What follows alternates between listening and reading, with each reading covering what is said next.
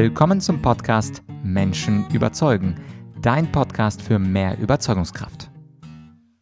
Mein Name ist Vlad Vladyachenko und herzlich willkommen zu einer weiteren Interviewfolge.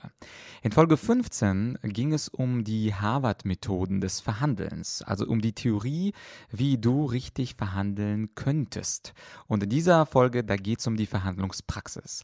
Heute bin ich zu Gast bei Herrn Dr. Christoph von Gamm und er verhandelte mehrere Multimillionen-Deals und gibt in diesem Interview exklusive Einblicke in seine Verhandlungspraxis. Was sind also die Themen, die die ich mit Herrn Dr. von Gamm besprechen werde. Erstens, warum hat eigentlich das Verhandeln so einen schlechten Ruf in Deutschland? Zweitens, was sind denn eigentlich die Grundsätze des Verhandelns und warum lassen sich so viele Menschen über die Beziehungsebene einlullen?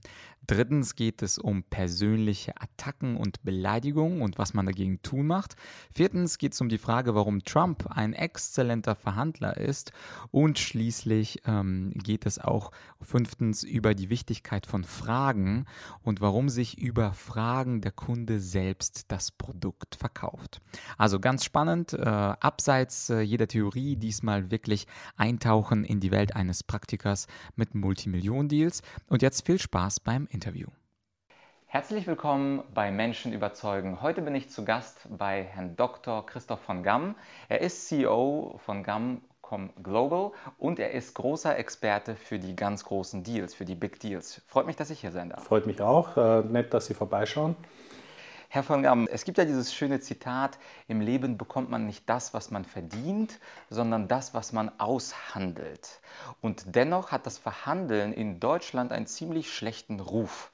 Können Sie das erklären? Warum ist das Verhandeln immer so ein bisschen stiefmütterlich? Ja, gut, das ist, äh, das ist kulturell bedingt. Ich glaube, da wirken irgendwie 1012-jährige Jahre nach oder sowas mindestens. Ähm, und natürlich die ganze Konnotation, wer verhandelt und wer nicht verhandelt und alles das. Äh, genauso wie zum Beispiel das Thema Verkaufen in Deutschland relativ stiefmütterlich behandelt ist im Vergleich zu anderen Ländern, wo es ja zum Beispiel Masterkurse zu Sales Management gibt. Gibt es in Deutschland, habe ich nichts gesehen bis jetzt zum Beispiel. Ähm, naja, gut. Ähm, verhandeln, trotzdem wird in Deutschland verhandelt. Also ich meine, das darf man nicht übersehen. Äh, gerade äh, die Automobilindustrie, die würde wahrscheinlich nicht existieren, wenn sie ganz schlecht verhandeln würde die ganze Zeit mit ihren Lieferanten. Man darf nicht vergessen, was war es? BMW, 80 Milliarden Euro Umsatz pro Jahr und davon werden 45 Milliarden fremd eingekauft. Ja. Ähm, und die müssen natürlich entsprechend dann ja, immer wieder mal durchverhandelt werden. Aber auch da kann man sagen, ähm, kann man vielleicht bestimmt noch was tun. Genauso in den anderen Bereichen, wo es um Einkaufs- oder auch Verkaufsverhandlungen geht. Und es gibt natürlich dann jetzt zwei Varianten. Entweder man ist auf der Einkäuferseite oder man ist auf der Verkäuferseite. Und äh, es ist eigentlich, es schenkt sich recht wenig. Wenn man als Einkäufer meint, nur auf den Preis zu gehen, dann bekommt man vielleicht einen günstigen Preis, aber typischerweise passieren dann so Mechanismen beim Lieferanten im Hintergrund, deren man sich meistens nicht gewahr wird. Ähm, Beispiel Profit Recovery Plan. So. Darf ich das kurz erläutern, was das ist? Okay, also ein Beispiel ist, ich habe mal vor Jahren ähm, Laptops verkaufen dürfen. Das war bei einer IT-Firma und die hat damals noch Laptops verkauft und PCs und so weiter. Und es war mit einem größeren Energiekonzern. Nicht in Deutschland übrigens. Ja. Und wir hatten dann die Situation, dass diese Laptops ähm, viel zu günstig verkauft wurden. Also letztendlich eigentlich unprofitabel. Aber wir haben es trotzdem gemacht. Warum? Weil erstens, wir wollten rein. Ja, und zweitens, wir haben das Follow-on-Geschäft natürlich gesamthaft betrachtet und einen entsprechenden Profit-Recovery-Plan gemacht. Was macht man dann mit einem Profit-Recovery-Plan letztendlich? Man schaut darauf, dass man auf seine Zielrendite immer noch kommt. Und wir haben zum Beispiel damals bei den Laptops unser Geld nicht mit den Laptops gemacht, sondern mit den Handtaschen. Ähm, die Handtaschen, die hatten den Einkaufspreis, ich kann sagen, also Laptop hat pro, pro Laptop haben wir 100 Euro draufgelegt etwa. Mal 10.000 Laptops ist dann viel Geld. Ja.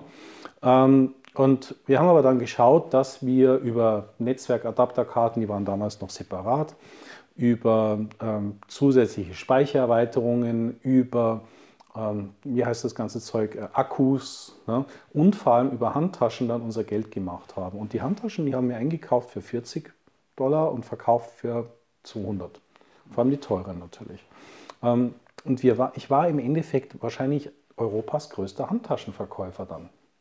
Also äh, das hört sich jetzt wirklich blöd an, aber ähm, diese Handtaschen, irgendwo habe ich noch eine, die ist draußen, ähm, die, die sind auch schön, so aus Leder und alles, aber bestimmt nicht ihre 200 Tacken wert. Ja.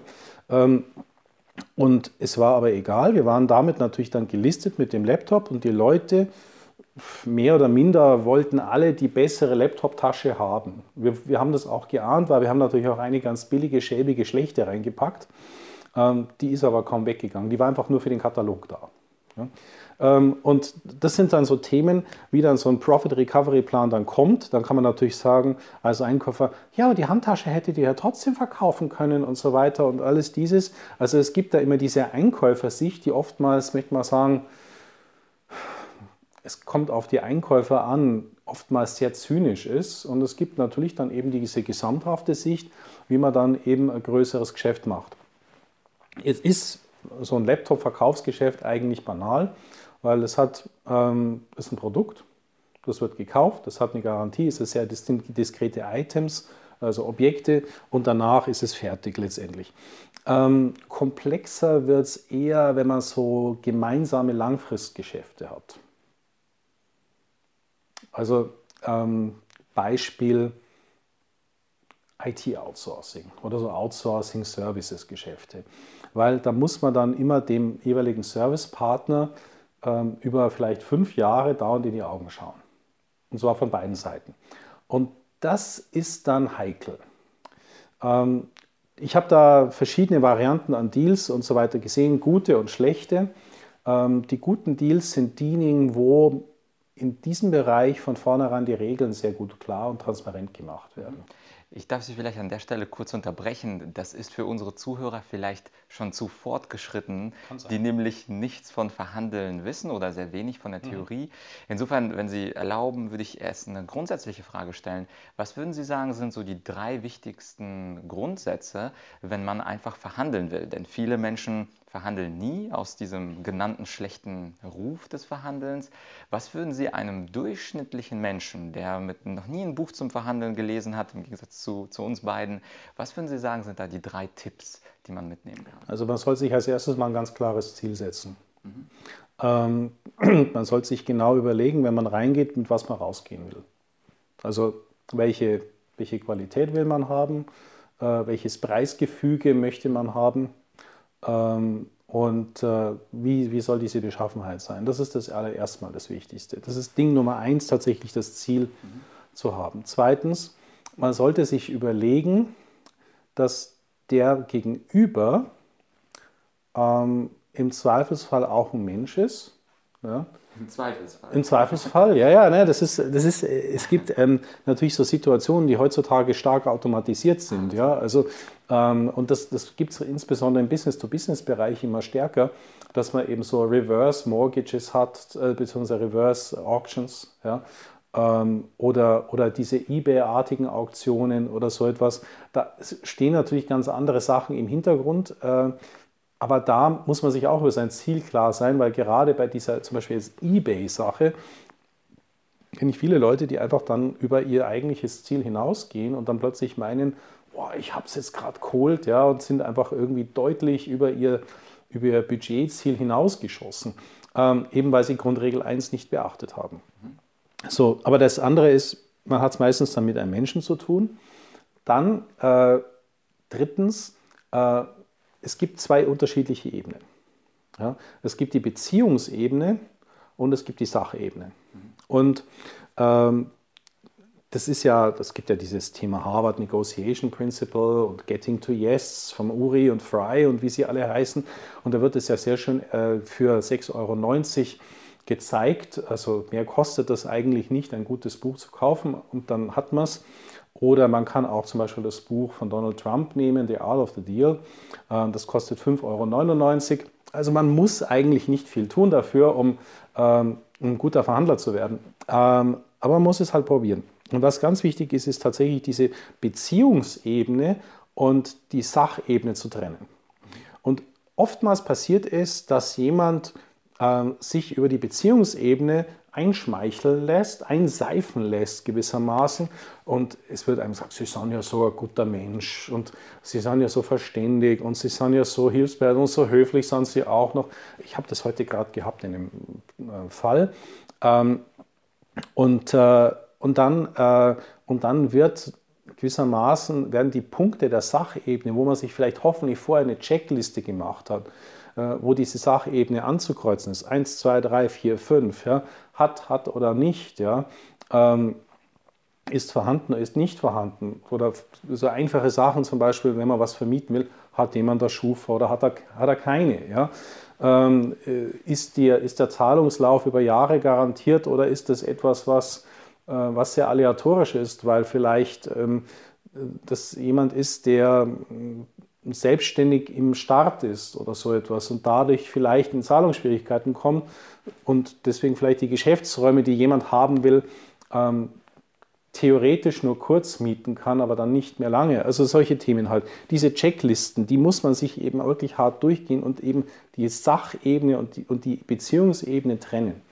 Und ich kenne sehr viele, die tun, ähm, die geben ähm, Sach Eckpunkte auf zur Wahrung einer Beziehung.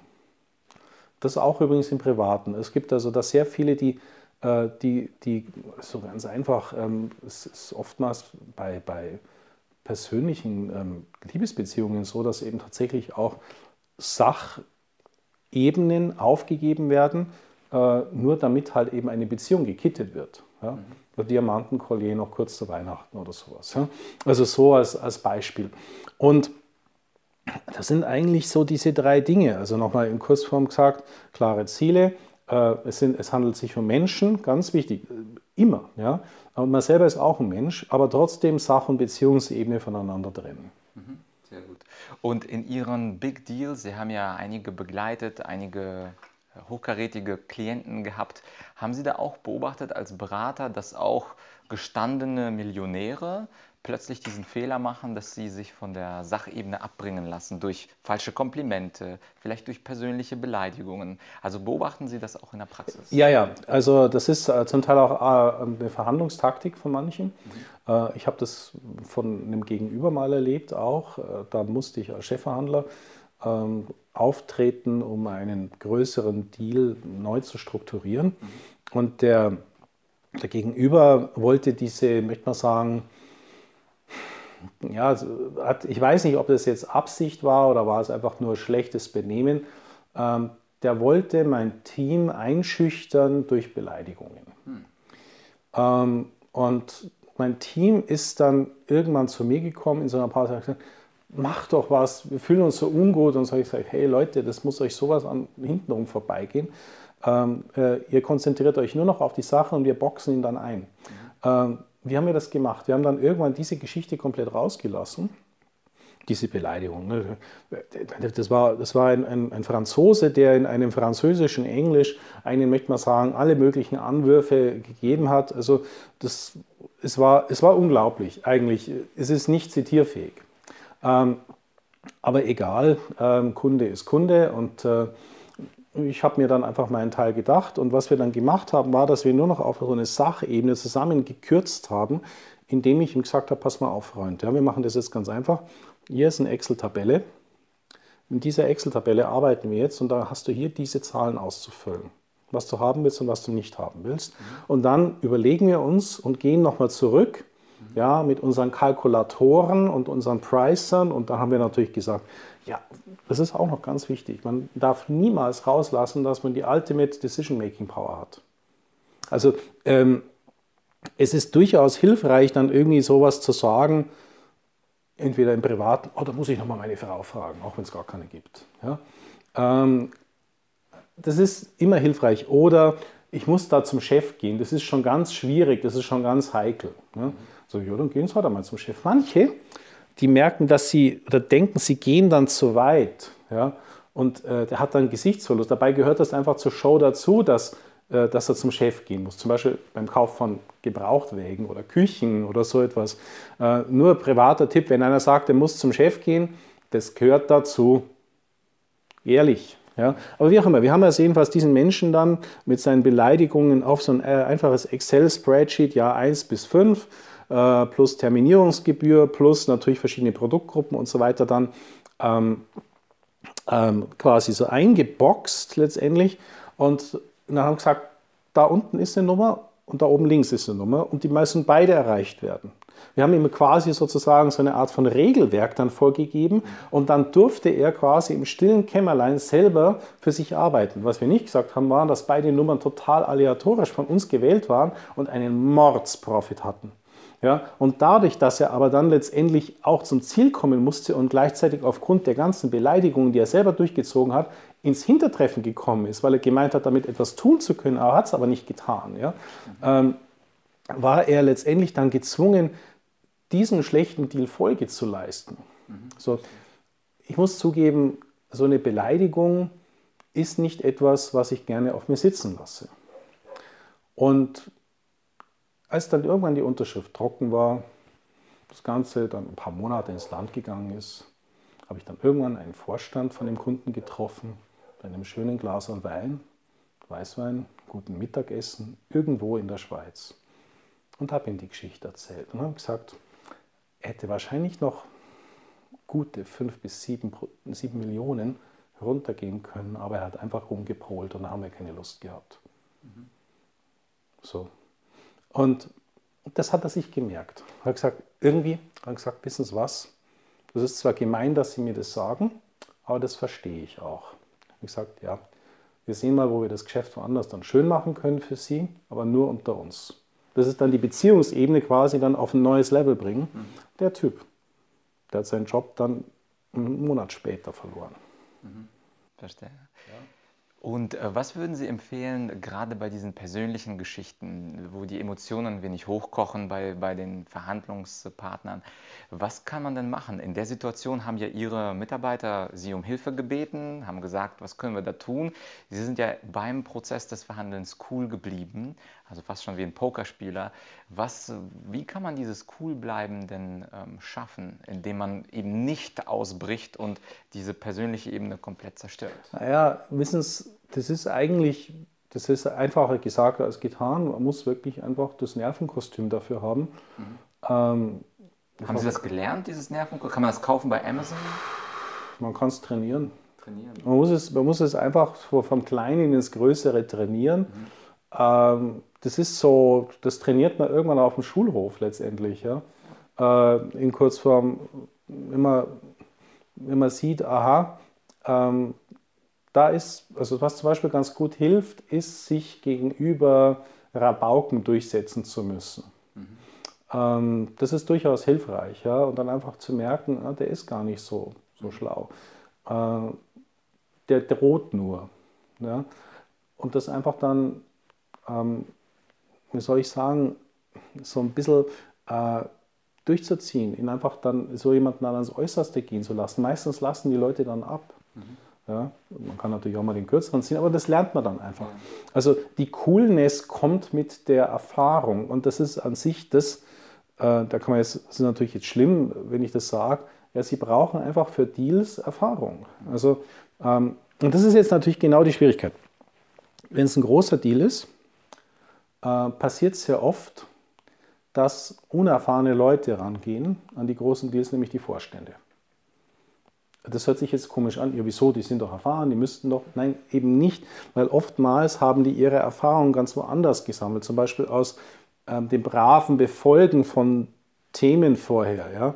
Ähm, dem, dem Abschließen von vielen, vielen kleinen Deals, die aber eher so Standard waren. Und sie haben immer brav ihre Zahlen gemacht. Oder sie sind gute ähm, Service Delivery oder Produktionsleiter oder, oder, oder Finanzer und so weiter. Und ähm, und dann haben sie, haben sie wirklich ähm, es mit Menschen zu tun, die was große Geschäfte, die, ähm, sagen wir mal, 10, 20, 30 Prozent ihres, äh, ja, ihres Jahresumsatzes vielleicht ausmachen oder so etwas, nicht beherrschen. Mhm. Ähm, das ist dann tatsächlich schwierig. Ähm, und, und, das, äh, und das sorgt dann oftmals für Frustration bei den eigenen Deal-Teams, die oftmals den Kunden viel genauer kennen.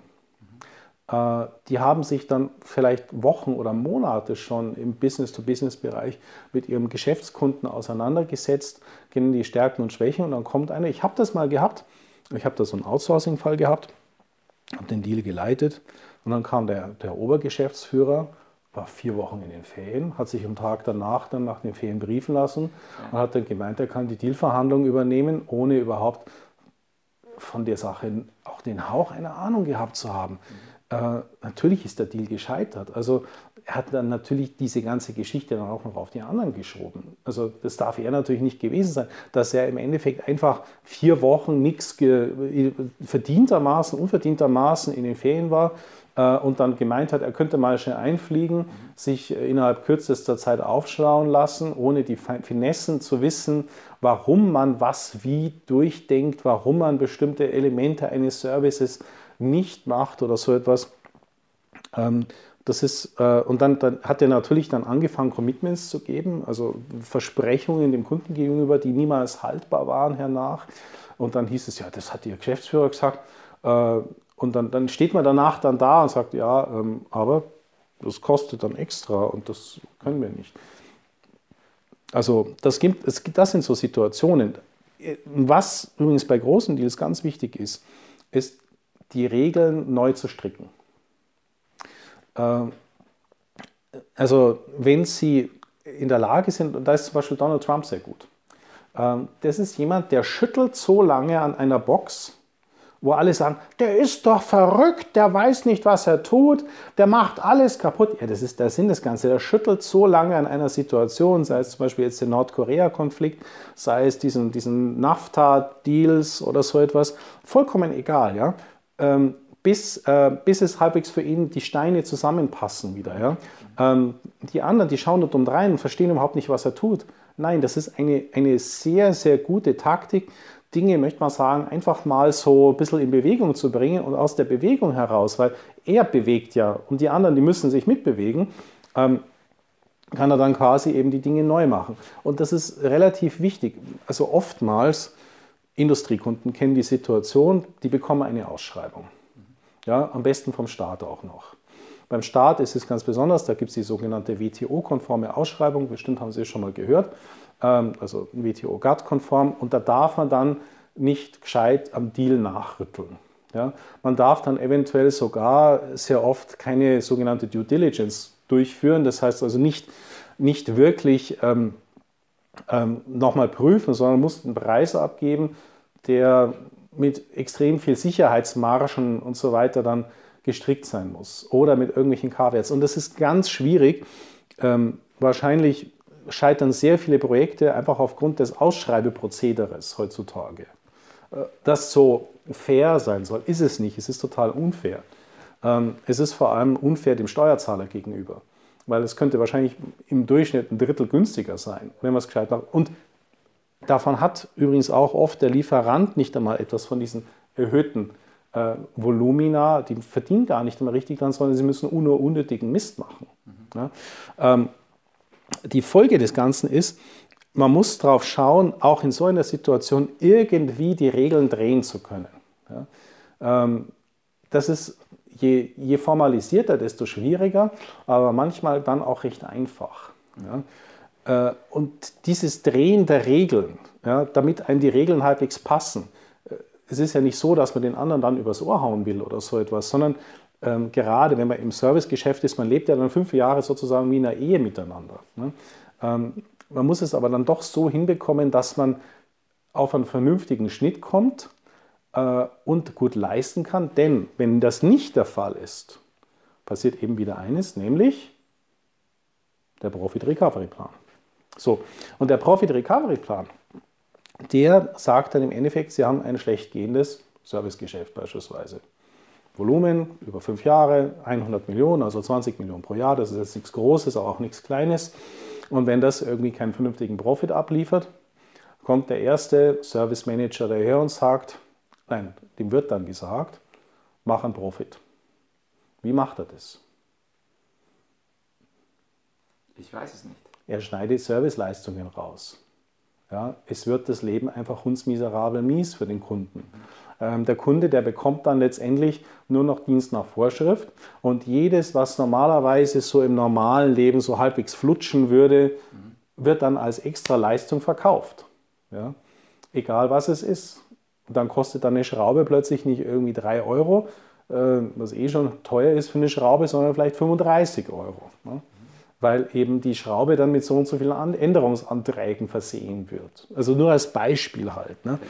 Ähm, ja. Darf ich äh, zurückkommen und zwar am Ende des Gesprächs zum Anfang einer klassischen Verhandlung? Man sagt ja, die Bedarfsanalyse, das sagen Sie auch in einem Ihrer YouTube-Videos zum Thema Verhandeln, ist natürlich extrem wichtig, überhaupt herauszufinden in einer Verhandlung, was möchte denn der andere. Und ich habe selber die Erfahrung gemacht, als ich angefangen habe mit Seminaren und Coachings, dass ich da kam mit einem Plan, wir haben über alles telefoniert und dann war an dem Tag aber der Bedarf ein anderer. Da kam was dazwischen, der Kunde wollte jetzt die Situation X besprechen oder die Seminarteilnehmer wollten was anderes machen. Und mittlerweile bin ich dazu übergegangen, dass ich den Bedarf am Augenblick des Coachings nochmal hinterfrage und sage, ist das noch aktuell für Sie? Gibt es noch etwas Wichtigeres, was wir besprechen können? Wie wichtig finden Sie die Bedarfsanalyse und wie finde ich am besten heraus, was der andere von mir möchte? Er muss halt Fragen stellen. Mhm. Also ähm, das, und die Fragen muss man richtig stellen. Und ja, klar, Bedarfsanalyse ist wichtig. Mhm. Ähm, Sie können nicht ohne diese Bedarfsanalyse überhaupt ähm, reingehen, auch letztendlich, weil sie über die Bedarfsanalyse den Kunden so ein wenig steuern. Ne? Und, Sie haben äh, gesagt, gute Fragen. Was wären gute Fragen? Klassische offene Fragen. Warum ist das wichtig für Sie? Ja, bis wann? Wie, bis wann? Bis wann beispielsweise? Wo, wie, äh, warum? Mhm. Ja, also wieso, diese Wieso-Fragen sind übrigens auch ganz wichtig. Mhm. Äh, also was ist die eigentliche Motivation, dass Sie von mir aus irgendwie jetzt eine ähm, das ist ein typisches Serviceprojekt, ist sowas wie Einführung eines gemeinsamen Hauptbuchs. Äh, das hört sich jetzt ein bisschen komisch an für diejenigen, die es wissen. Äh, man hat eine Firma gekauft und die Firma hat andere Kontenrahmen. Also in der Buchhaltung. Und das, es hört sich immer ganz toll an, das Management verspricht Synergien. Ja, die Wahrheit ist, sobald der Kontenrahmen ein anderer ist, werden die Synergien sehr, sehr schwer nur auf dem Papier realisierbar sein oder nicht einmal auf dem Papier realisierbar sein. Mhm. weil einfach letztendlich dann die ganzen Systeme nicht richtig miteinander wollen. Also die, die Mechanik greift nicht gewissermaßen. Und dann muss man natürlich als nächstes fragen, ja, was bedeutet das genau? Also wie wollen Sie das genau realisieren, diese Synergien? Wollen Sie ein gemeinsames Hauptbuch des Hauptbuchs wegen? Ja, oder oder wo genau wollen Sie den Fokus Ihrer Synergien haben? Weil das, äh, wenn man das falsch abfragt, kann das natürlich gleich ein paar Millionen mehr oder weniger kosten. Also nur als Beispiel. Ähm, und, ähm, und wenn man natürlich dann eine entsprechende Preisangabe macht und der andere fragt, also der Wettbewerber fragt ein bisschen besser nach, ja, hat der Wettbewerber vielleicht halt den, den Stich gemacht. Ne? Ähm, wichtig ist auch deswegen die Fragen zu stellen, weil der Kunde durch die Fragen sich das oftmals auch selbst verkauft. Ähm, das ist so ein, so ein Effekt letztendlich, dass der Kunde, wie bei IKEA, ja, ähm, über die Mitarbeit, über den Mitschweiß am Projekt eine Art emotionale Bindung erfährt. Mhm. Ja, nach dem Motto, dieses Regal, ja, diesen Billy mit den, mit den Flügeltüren habe ich selber im Schweiße meines Angesichts an einem Samstagnachmittag zusammengenagelt und geschraubt. Ja. Und, und deswegen ist mir dieses Billy besonders viel wert und ich schwöre darauf. Ja, ja wir sehen darüber hinweg, dass die Rückwand schon wieder, wieder wackelt. Ja. So als Beispiel. Ähm, das ist so, so ein Effekt, der für höhere Kundenzufriedenheit dann sorgt, dieses Fragen stellen. Mhm.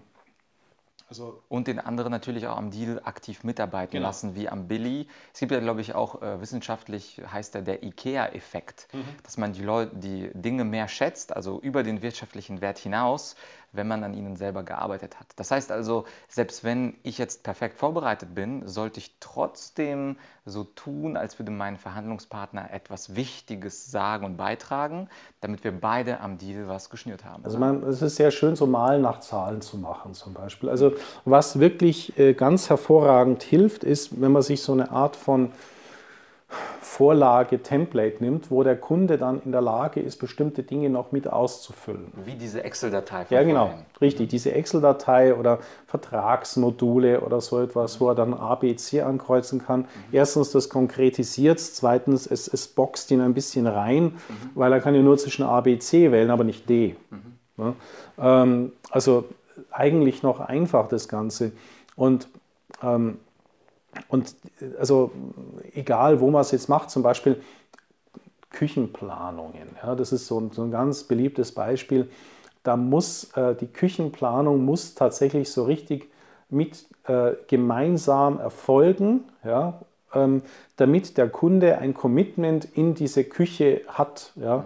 Äh, weil erstens, es dauert eh eine gewisse Zeit, so etwas zu machen. Und zweitens, ähm, dadurch fühlt der Kunde auch so eine Art von, ich muss ja was zurückgeben für diese Küchenplanung. Ja? So, das, ja, also, und das ist dann, und dadurch entsteht so eine emotionale Verbindung. Ja? Der Schmerz muss da sein. Der Kunde muss einen gewissen Grundschmerz, das hört sich jetzt hart an, spüren. Mhm, verstehe. Jetzt, wenn uns jemand zuhört von meinen Zuhörern und denkt, äh, dieser von GAM, der weiß, wovon er spricht, ich möchte mich mal beraten lassen.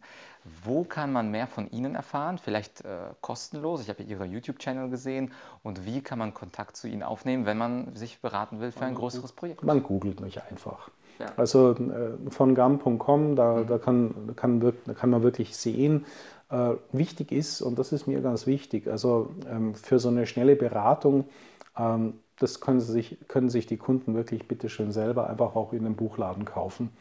Ähm, wichtig ist mir ein Projekt. Also ähm, wo man sagt, da weiß ich nicht weiter, das Projekt ist schon halbert gescheitert oder so etwas. Ähm, es steht viel auf dem Spiel. Mhm. Ne? Dann bin ich interessierter. Wenn es einfach nur so allgemein so zu verhandeln etc. gibt, da gibt es Leute, die machen das, möchte man sagen, methodischer, viel besser als ich. Äh, ich glaube, ich bin jetzt, bin jetzt ganz gut, was das Thema Verhandeln angeht in der konkreten Situation. Ich habe aber gemerkt, zum Beispiel, ähm, ich habe mal irgendwann einen Verhandlungskurs an der Universität gegeben, ja, so für Studenten mehrere Semester lang. Ähm, und die haben das schon ganz gut gekonnt dann am Schluss. Aber wichtiger ist tatsächlich, das immer am konkreten gelebten Beispiel zu erleben. Warum auch? Ja, weil da kommt es dann wirklich dann langsam darauf an. Mhm. Ja, in der Praxis entscheidet sich oder trennt sich die Spreu vom Weizen. Aber gut, ähm, dann werden wir einfach Ihre YouTube-Channel verlinken, Ihre Website. Und falls jemand zuhört und sagt, ich habe gerade ein Projekt und brauche konkret Hilfe, dann kann er sich an Sie wenden. Herr von Gamm, ich danke Ihnen ganz herzlich für das Interview. Gerne doch. Um dich etwas mehr informieren zu der Arbeit von Herrn Dr. von Gamm, habe ich für dich in der Beschreibung den YouTube-Channel verlinkt und seine Homepage. Und übrigens, wo wir bei Trump waren und äh, dass er ein guter Verhandler war, ich habe völlig überraschend, wahrscheinlich für einige Zuhörer, ich habe völlig überraschend einen Kurs Donald Trump gewidmet, einen Online-Kurs. Und dieser Kurs ist auf Englisch. Er heißt Tricks of Trump und da geht es um die Manipulationstechniken von Donald Trump. Denn egal was man von ihm jetzt politisch hält, man muss sagen, dass der Mann sich auf jeden Fall durchgesetzt hat gegen alle republikanischen Kontrahenten, gegen Hillary Clinton dann am Ende. Und er ist jemand, der ein exzellenter Rhetoriker ist, also nicht nur ein exzellenter Verhandler. Und wenn du dich interessierst für die bösen, bösen Verhandlungstricks von Donald Trump, dann ist für dich mein Online-Kurs äh, Tricks of Trump, His Best Manipulation Techniques ähm, etwas Richtiges. Eine kleine Warnung, der Kurs ist auf Englisch Englisch. Das äh, erschien mir etwas naja, etwas passender, den Kurs auf Englisch zu machen, da ja auch Trump seine Manipulationstricks auf Englisch sagt. Und ähm, natürlich auch, weil ich den Kurs ähm, außerhalb von Deutschland verkaufen möchte. Das heißt also, wenn dich das Thema interessiert, dann äh, geh in die Beschreibung, also in der Folge argumentorik.com slash podcast und dann, wenn du GAM eingibst, G-A-M-M, dann findest du sowohl die Hinweise auf äh, Herrn von Gams Seiten ähm, als auch diesen Kurs Tricks of Trump. Für dieses Mal war's das. Ich hoffe, dir haben die Einblicke etwas mehr Licht in die Welt der Multimillionen-Deals, in die Welt der Big Deals ge geebnet. Ansonsten hören wir uns dann nächste Woche mal wieder mit einer Solo-Folge. Abonniere den Channel, falls du es noch nicht gemacht hast, beziehungsweise den Podcast.